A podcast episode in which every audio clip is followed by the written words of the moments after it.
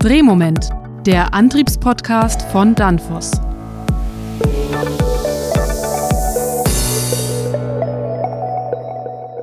Hello, everybody, and welcome to a new edition of our tech podcast from Danfoss. My name is Robert Weber, and I am the host. I have invited two guests today. One is Helge Wandel Jensen. Hello, Helge. Ja, hallo Robert. Hello, Robert. You are from Danfoss. And Sebastian Beckmann from Fraunhofer IPA. Hello, Sebastian. Hello, Robert. Hello, Robert. Today, we want to talk about the very wide topic of energy and electrification. It's super important that we state clearly that this podcast was recorded on May 22. That's important because there's so much happening right now. Sebastian, what is the mood in the industrial sector right now when it comes to energy? Die Stimmung in der Industrie ist natürlich sehr angespannt. The mood in industry is naturally very tense when it comes to the subject of energy supply. Everyone can imagine that we have a huge gas consumption in our industry, somewhere in the order of 250 terawatt hours, which is mainly used for process heat. Of course, companies are asking themselves what actually happens if there is no more gas available, or if we have to reduce gas consumption drastically. How do we deal with that, and what might a solution look like? Reduzieren müssen. Wie gehen wir damit um und wie könnte da eine Lösung aussehen? And do you have a plan? Or is it just we have a problem and don't want to see a solution? Ja, also das ist an der Stelle noch total schwierig zu beurteilen für die Unternehmen. Aber At this stage, it is still very difficult for the companies, but also for us outsiders to judge. It's also hard to have a plan because the companies don't yet know what's coming. We are not prepared at all for a situation like the one we are experiencing now. The Federal Network Agency in Germany, which is currently dealing with the supply bottleneck and the question of how we can deal with it, cannot yet say what the situation is and what supply will look like in the future. In this respect, it is also difficult for the companies to respond and say what their strategy is, because they don't yet know what's coming. That is, it is simply a great uncertainty for them to say from the gut that all gas consumption will be electrified or something like that. Of course, that's not feasible either. And in this respect, it is a very difficult situation for the companies. Es ist eine total schwierige Situation für die Unternehmen. Helge, are we all going cold turkey like junkies for cheap gas? Do we have to think about other solutions now? Ich denke, wir müssen auch andere Lösungen überlegen und ich denke, We must think about other solutions. We need to look at energy efficiency.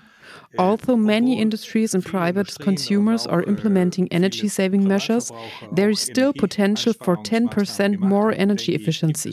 This applies to heat supply for buildings as well as to various processes in industry. We all know that there are different ways to achieve this, but that's the first step we have to take, which is to pay attention to efficiency. Effizienz zu schauen. You just want to sell more frequency converters, Helge, or do you? Ich möchte mehr Frequenzumrichter verkaufen, weil damit kann man auch. äh, I would like to sell more frequency auch converters because you can save energy with them. Opti- But there is also a lot of other optimization steps that can be taken. For example, heat that is lost in one area can be used as process heat in another area, even between different companies. Maybe industry can also give waste heat to district heating. That is a point that needs to be investigated. Absolut ein, ein Punkt, das äh, untersucht werden muss. That's a super exciting point, Helge. I read an interview with Herbert Diess from Volkswagen yesterday. It is about the Volkswagen Group's power plant. Does it have to be classified as system critical because Volkswagen supplies many households in Wolfsburg and the surrounding area via a district heating network? Sebastian, what about district heating? Is that a solution? Das ist natürlich ein wichtiger Baustein, also was, was der Helge gerade angesprochen hat. That is, of course, an important area. What Helge just mentioned, the das topic of efficiency, is certainly the right way to go. I agree that there is still huge potential in industry, but of course also in other sectors. In the transport sector and also in the building sector. Using waste heat in industry is the right way to go. So, expanding district heating and closely integrating industry and society is also a good step in the right direction. I think it's really great that you guys are picking up on this efficiency issue right away. We are all focused on the on the pipelines and the supply side, trying to find other energy sources somewhere, whether it's with coal from Australia or LNG from the Middle East. But the demand side somehow doesn't come up at all in the political discussion. Sebastian, how do you see that? Is that politically not wanted or has it simply been forgotten? Vergessen ist, glaube ich, nicht das richtige Wort. Ich würde sagen vernachlässigt. Forgotten is not the right word. I would say neglected. If you look at the investments in the energy transition, a large part of the money simply flows in the expansion of renewable energies or the grid infrastructure. And only a very small part actually flows into the investments in energy efficiency, especially in industry. And we are paying the price today for the shortcomings of the last 10 years. That is a very important aspect. Ich glaube, das ist schon ein sehr wichtiger Aspekt. Helge, we have been talking about green energy transition since 2005. Companies like Danfoss always said that it pays off so quickly and that the return on invest is high. They haven't done anything about it. Why not, actually? Ja, ich, ich denke, das hängt auch damit zusammen, dass der Energiepreis war. This is also due to the fact that the price of energy was not so high. Now it's much higher. Now it is clear to everyone that it has to be done. In fact, it should have already been done. Also, improvements that we have made in our own company have shown that most of the efficiency optimization steps that we have taken have paid for themselves in less than three years. As a company, of course, course, you want to have a payback in one or two years, but three years is actually pretty good. That not only helps the companies, the industry, it's also good for our overall climate efficiency or climate neutrality. Helge, we just completely forgot about this topic, didn't we? Im Moment ist das wohl nicht das unsere größte Kümmer, aber ich denke, At the moment, that's not the biggest problem we're worried about. But of course, we're paying attention to our climate efficiency at the same time. We want to make sure that we can become climate neutral in the near future. Dass wir zukünftig auch klimaneutral werden. Please tell the audience briefly in three sentences what you did at Danfoss. Why are you talking about three year payback time and how much energy have you saved? Wir haben in, in viele Bereiche so um die 30 Prozent gespart. We've saved around 30% in many areas. For example, we have optimized our water supply. At the beginning, we used a 140 degree hot water supply with a steam supply for the various plants. We found out that you very rarely need that high temperature. The solution, where we didn't need high temperatures, we lowered our heating temperature to below 70 degrees. We invested in our in house district heating system, which is also connected to the public district heating system. Then we also optimized our entire ventilation system for the factories. That is, we added heat exchangers to the temperature that is extracted, so we can use that heat to reheat the fresh air. And here too, we have saved a lot of energy. That was a big investment, but that's an example of how we optimized a lot. And then there's the process heat that we can use. We have our own data center with us, which is now being retrofitted so that we can use the waste heat from our data center for district heating. If we produce more heat than we can use ourselves, we sell it to the neighbors. They are satisfied, we are satisfied. Und die sind zufrieden, wir sind zufrieden. And your motor applications have all been regulated already, haven't they? Es gab noch einige, die nicht geregelt We found a few that still have not been controlled, but not too many. Now all motors that can be speed controlled are 100% controlled with Danfoss technology. That has already been put in place. So, das ist schon gemacht. Okay. Sebastian, what Helge just said, I think the priority of the energy topic has now reached the leadership teams. Are they now walking around the factories and checking what they can do, or are they first considering what alternatives there are, for example, photovoltaics? How do you see that? Also das Thema Energie hat, sage ich mal, insbesondere in den letzten drei Jahren. The energy topic has gained momentum, especially in the last two years. And it has been since the time when students stopped going to school on Fridays and took to the streets to demonstrate. The social pressure was enormous. This has also led to a rethink in companies. Added to this is the extreme rise in energy prices. You have to remember that many companies are not in a position to pass on these energy prices increases completely to their customers. Instead, they are primarily reducing their profit margins. In this respect, the topic is very present now. There are companies that have been dealing with it for a very, very long time and are also very good at it. They usually have a correspondingly high share of energy costs. But there are also companies that have perhaps been dealing with this topic for a long time, but not with the same commitment as companies that spend considerably more money on energy. Bringing this commitment to the agenda and implementing measures is, of course, also also a major challenge. Birgt natürlich auch große Herausforderungen in solchen Unternehmen. Are people willing to spend money on investments in energy efficiency now? Ähm, ja, das würde ich schon sagen. Also die Unternehmen sind bereit dafür auszugeben. Yes, companies are willing to spend money on this. On the other hand, there is a crisis at the moment and a certain reluctance to take risks and a hedging strategy. But we can already see that many companies are willing to make strategic investments to become more energy efficient tomorrow. But above all, to be able to perform better in the future. Because one thing is clear the topic will not vanish, it will probably stay with us forever. And its presence will continue to grow. We have a big discussion about reintroducing nuclear power. How do entrepreneurs see it? Also da gibt es tatsächlich interessante Diskussionen. Ähm, es gibt This is indeed an interesting discussion. There are business people who say that nuclear power plants should be switched on again, especially when having CO2 neutrality in mind. But the debate so far does not tackle the question of the storage of nuclear waste, and this is also still not included in the electricity price.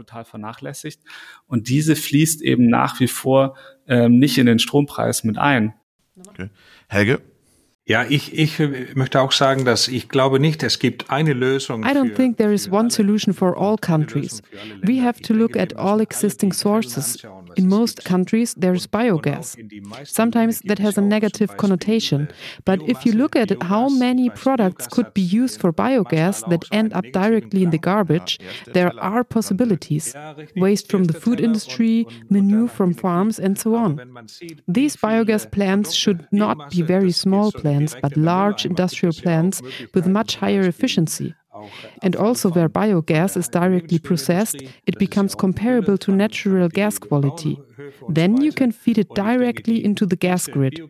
We also know that biogas produces about 40% CO2 as a byproduct, which goes directly into the atmosphere.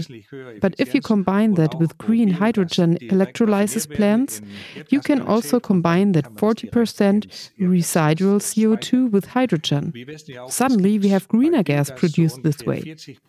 Plus, the heat that comes from the electrolysis plants can be used for something else such as district heating or process heat. With sector coupling, we need to think broadly about how that can be used.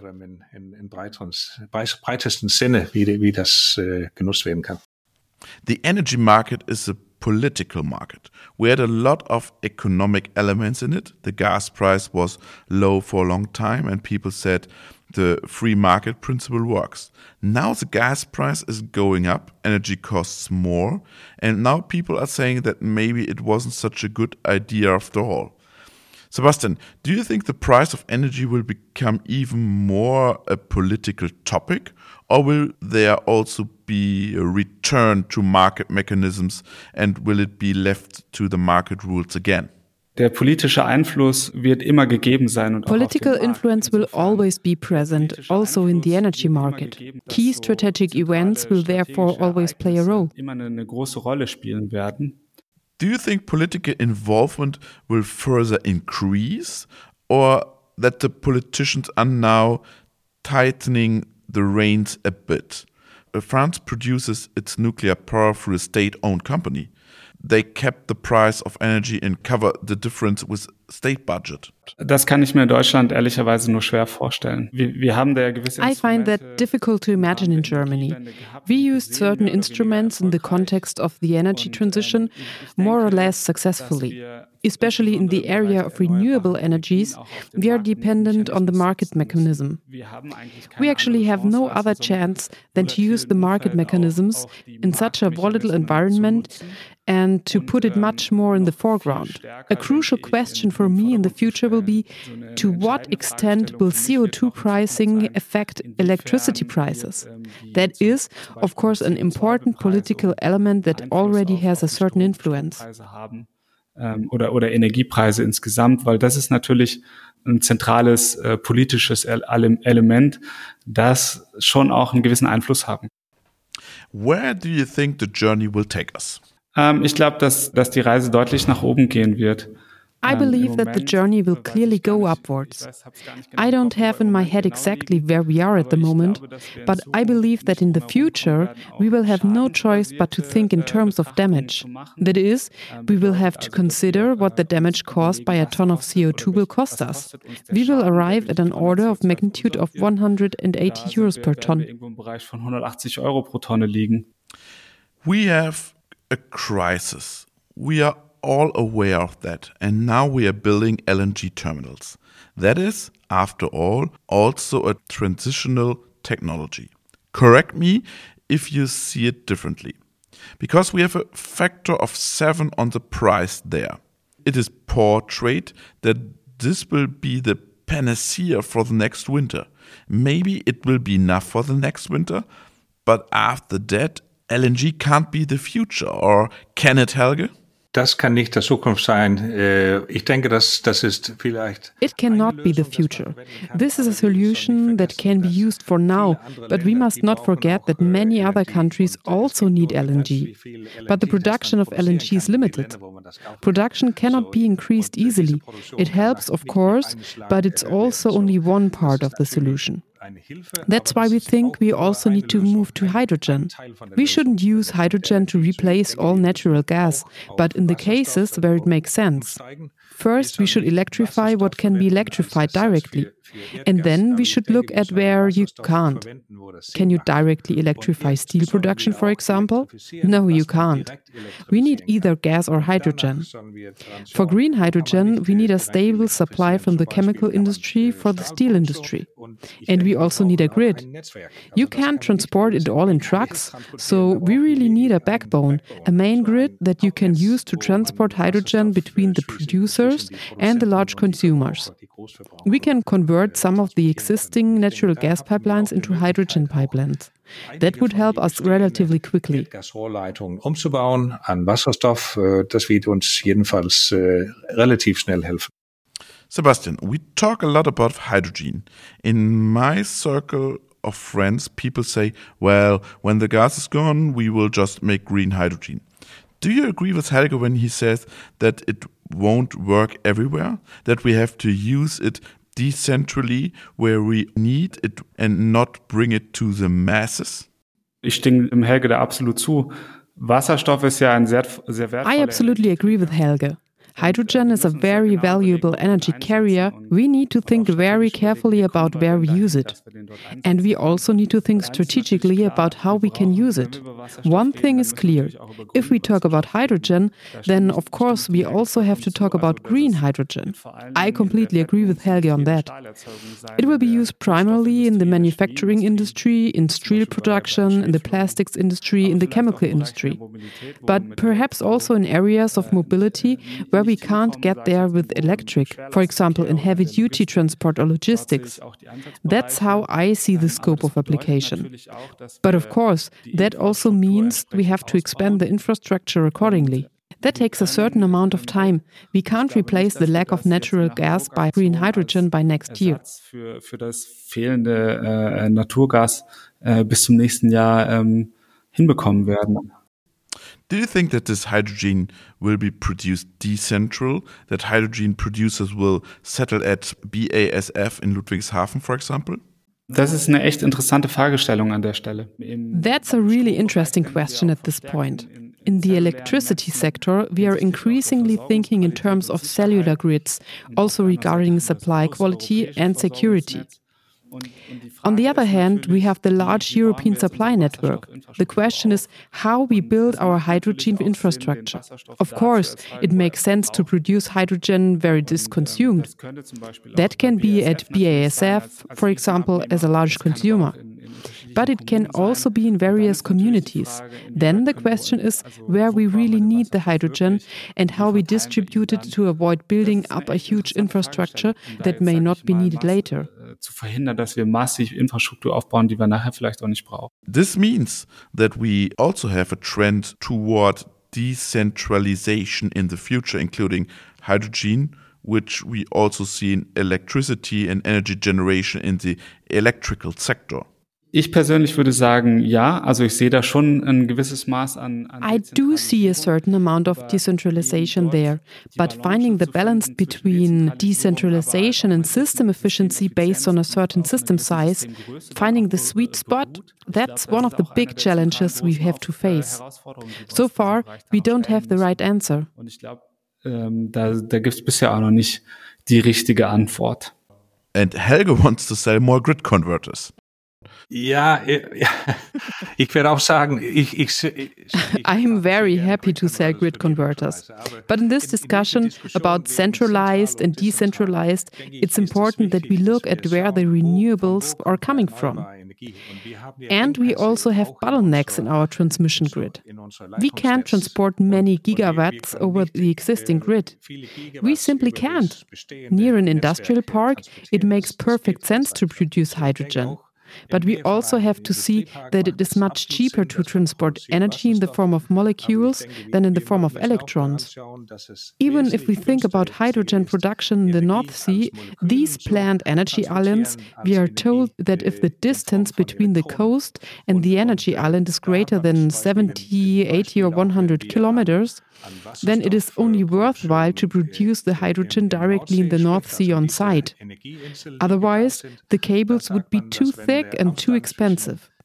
The same applies in other areas where hydrogen can be produced from renewable energies. For example, where there is a lot of wind in Schleswig Holstein or on the west coast, a lot of this hydrogen has to be produced and transported via pipelines to the large consumers. Auch da produziert werden und dann in, Rohrleitungen äh, muss es transportiert werden an die, an die große Verbraucher. You say confidently use more grid converters, we can supply you with DC converters from Danfoss, no problem at all. Do you currently have the resources and components to be able to manufacture and deliver at all, Helge? Wir, haben, wir sehen gen, genau die gleiche Engpässe wie We have exactly er the same bottlenecks as other companies. Øh, Of course, as a manufacturer of frequency converters and the like, we are even competing with the automotive industry to some extent. They also need silicon for electric cars. There are bottlenecks there, of course. But we will produce more frequency converters this year than last year. And last year was better than the year before. So things are definitely moving in the right direction. Only for some components, we would wish for better availability. But still, it's going very, very well. Verfügbarkeit von, von Komponenten, aber trotzdem geht es sehr, sehr stark äh, nach oben. Who's buying your products right now, Helge? Is it Europe, Asia, or North America? Generell unsere Motorfrequenzumrichter We sell our frequency converters worldwide. We can say that demand is actually increasing everywhere. But most of the projects, for example for green hydrogen and so on, are mainly in Europe. Then there are also projects in the Middle East and Australia. Meanwhile, there is also interest from the US, but now the main demand is in Europe. Da kommt auch jetzt Interessen auch in USA, aber äh, im Moment ist der sagen wir, Hauptbedarf, das ist Europa. Sebastian, maybe you can explain it to me. I haven't quite figured out yet. We always talk about this hydrogen foreign policy. Is it not to be produced in Europe at all, but in the Middle East, in North Africa, in Ukraine? Is it not possible to produce it here? Natürlich können wir das bei uns auch produzieren, aber Of course, we can generate that here too, but it's the same with all other energies. There's the famous picture of the place in the Sahara that's enough to supply the world with energy. Where would something like that be better suited than there? And in this respect, there is a certain security of supply, for example, in hydrogen production. In our country, we think in terms of surpluses. We have too much renewable energy in the grid, then we still produce green hydrogen. But the question is if we have too much renewable energy in the grid, how much energy will it be? How much hydrogen will we have? We have a steady decline of hydrogen in the industry if we rely more on green hydrogen. To that extent, the question is where in the world can we produce it in the cheapest and most stable way? There, of course, we always look towards the Middle East. Und dann ähm, dann blicken wir natürlich auch immer in die Richtung ähm, ähm, Nahe Osten. But then we are already moving back into a dependency. I thought that would also be over with green hydrogen. ja, wenn das so einfach wäre. Ne? Das wird sich natürlich ein Stück weit zeigen. Well, also if it would be that simple, that remains to be seen. We are decoupling ourselves from these dependencies. But as an exporting country, can we completely decouple ourselves from them? With the volume of industrial production we have here and the corresponding energy and resource consumption, we are simply a country that has to be connected to the global infrastructure. That is simply part of globalization. Teil der Globalisierung, denke ich. What happened to the DC industry, Helge? Have you heard anything about it again? Ja, also wir, wir sind ja auch, auch aktiv im Bereich DC Industries. We are also active in the field of the DC industry. There is also potential for these DC grids within individual plants and factories. There, for example, a production line can be supplied with DC. But I can't imagine the whole of BASF being powered by a DC network. That won't happen because you don't have the advantages there. The advantages are that you can reduce the number of power conversions. So AC DC and DC AC converters make absolute sense if you can reduce the conversion conversion. DC-DC-Wandler, wenn man äh, diese Wandlung reduzieren kann, da macht es absolut Sinn, auch mit, mit DC-Grids. What about the Fraunhofer IPA? Some robot cells are already using DC, but more are to come. When will that finally be the case? Das ist eine gute Frage. Ähm, also uns begleitet das Thema ja auch. That's a good question. The question has been with us since the first DC industry approaches, and we grew up with DC in production. If you had asked me this question three years ago, I would have said it was a matter of crystal ball reading. In the meantime, I'm confident. DC is one of the biggest growth markets we advise our clients on. We are getting more and more inquiries, and not just from the automotive sector. As Helge said, I would interpret the future as organic growth from production from DC to line, and I see a growing market. We will see greater growth potential in the next five years. Und ich glaube, dass wir da in den nächsten fünf Jahren auch ähm, größere Wachstumspotenziale sehen. Helge, in the marine industry, DC is already the standard for ships. Absolut. Also äh, fast alle neue Schiffe, auch mit Hybridschiffe. Exactly. Almost all new ships run on DC current. So it makes perfect sense also because we all know that the battery is a DC component. If we can store our energy in a battery on a ship, then it's relatively easy to also build a DC grid on a ship. Then the electric motors run off that on rail. There are also safety aspects. If there's an accident due to a short circuit, that's catastrophic, of course. That's why we build the systems with the two separate DC grids, or they are coupled. For example, if there is a short circuit on the right side, we can continue using the left side. Of course, it is very important that everything is built on 100% safe. We can't compromise on that. But if it's done right, there is potential, also for the charging infrastructure. We also know that many of the new ferries are now 100% electric. There are no more generators on the ferries. The batteries have to be charged in port. That is also done with a direct current supply. This technology is already in use and makes absolute sense. Da ist es schon Øh, der läuft diese Technologie schon und da macht es absolut guten Sinn. I want to go back to the energy supply of factories. Sebastian, imagine you have a mechanical engineering company with 1,000 employees and you have to do something now. What would you do today? What would you do next week? What would you do next month? Ich würde schauen, inwiefern ich meine Energieversorgung I would look at the extent to which I can make my energy supply CO2 neutral. We have found out that solar energy always pays off now. I would check if I can integrate surplus heat in terms of efficiency and flexibility. This tends to be worthwhile as well. And we already talked about speed control of motor applications. Those are certainly points that you can look at. But the big savings are really in energy storage or photovoltaics on the roof. That's worth looking at. Helge, what should we never do? Was man auf keinen Fall machen soll. Ja, ich, ich denke, wir, wir we should certainly not believe that we can directly replace all natural gas with hydrogen. That is absolutely not the case.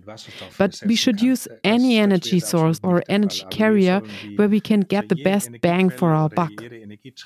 We haven't talked about electromobility or the entire transportation sector yet, but in passenger cars, in personal transportation, there is no doubt that this sector will become electric. That is certainly where we will achieve the greatest efficiency. There's a very, very wide range of good electric cars. That's actually a given. Das, das läuft eigentlich, das ist eigentlich ein Selbstläufer. And then we need bi-directional charging and, and, and. There are many, many more topics. We have many more episodes with other Danfoss colleagues to talk about those. We will talk about energy storage, about green hydrogen, at this point, I would like to thank Helge. Vielen Dank. And Sebastian. Vielen Dank an euch beide.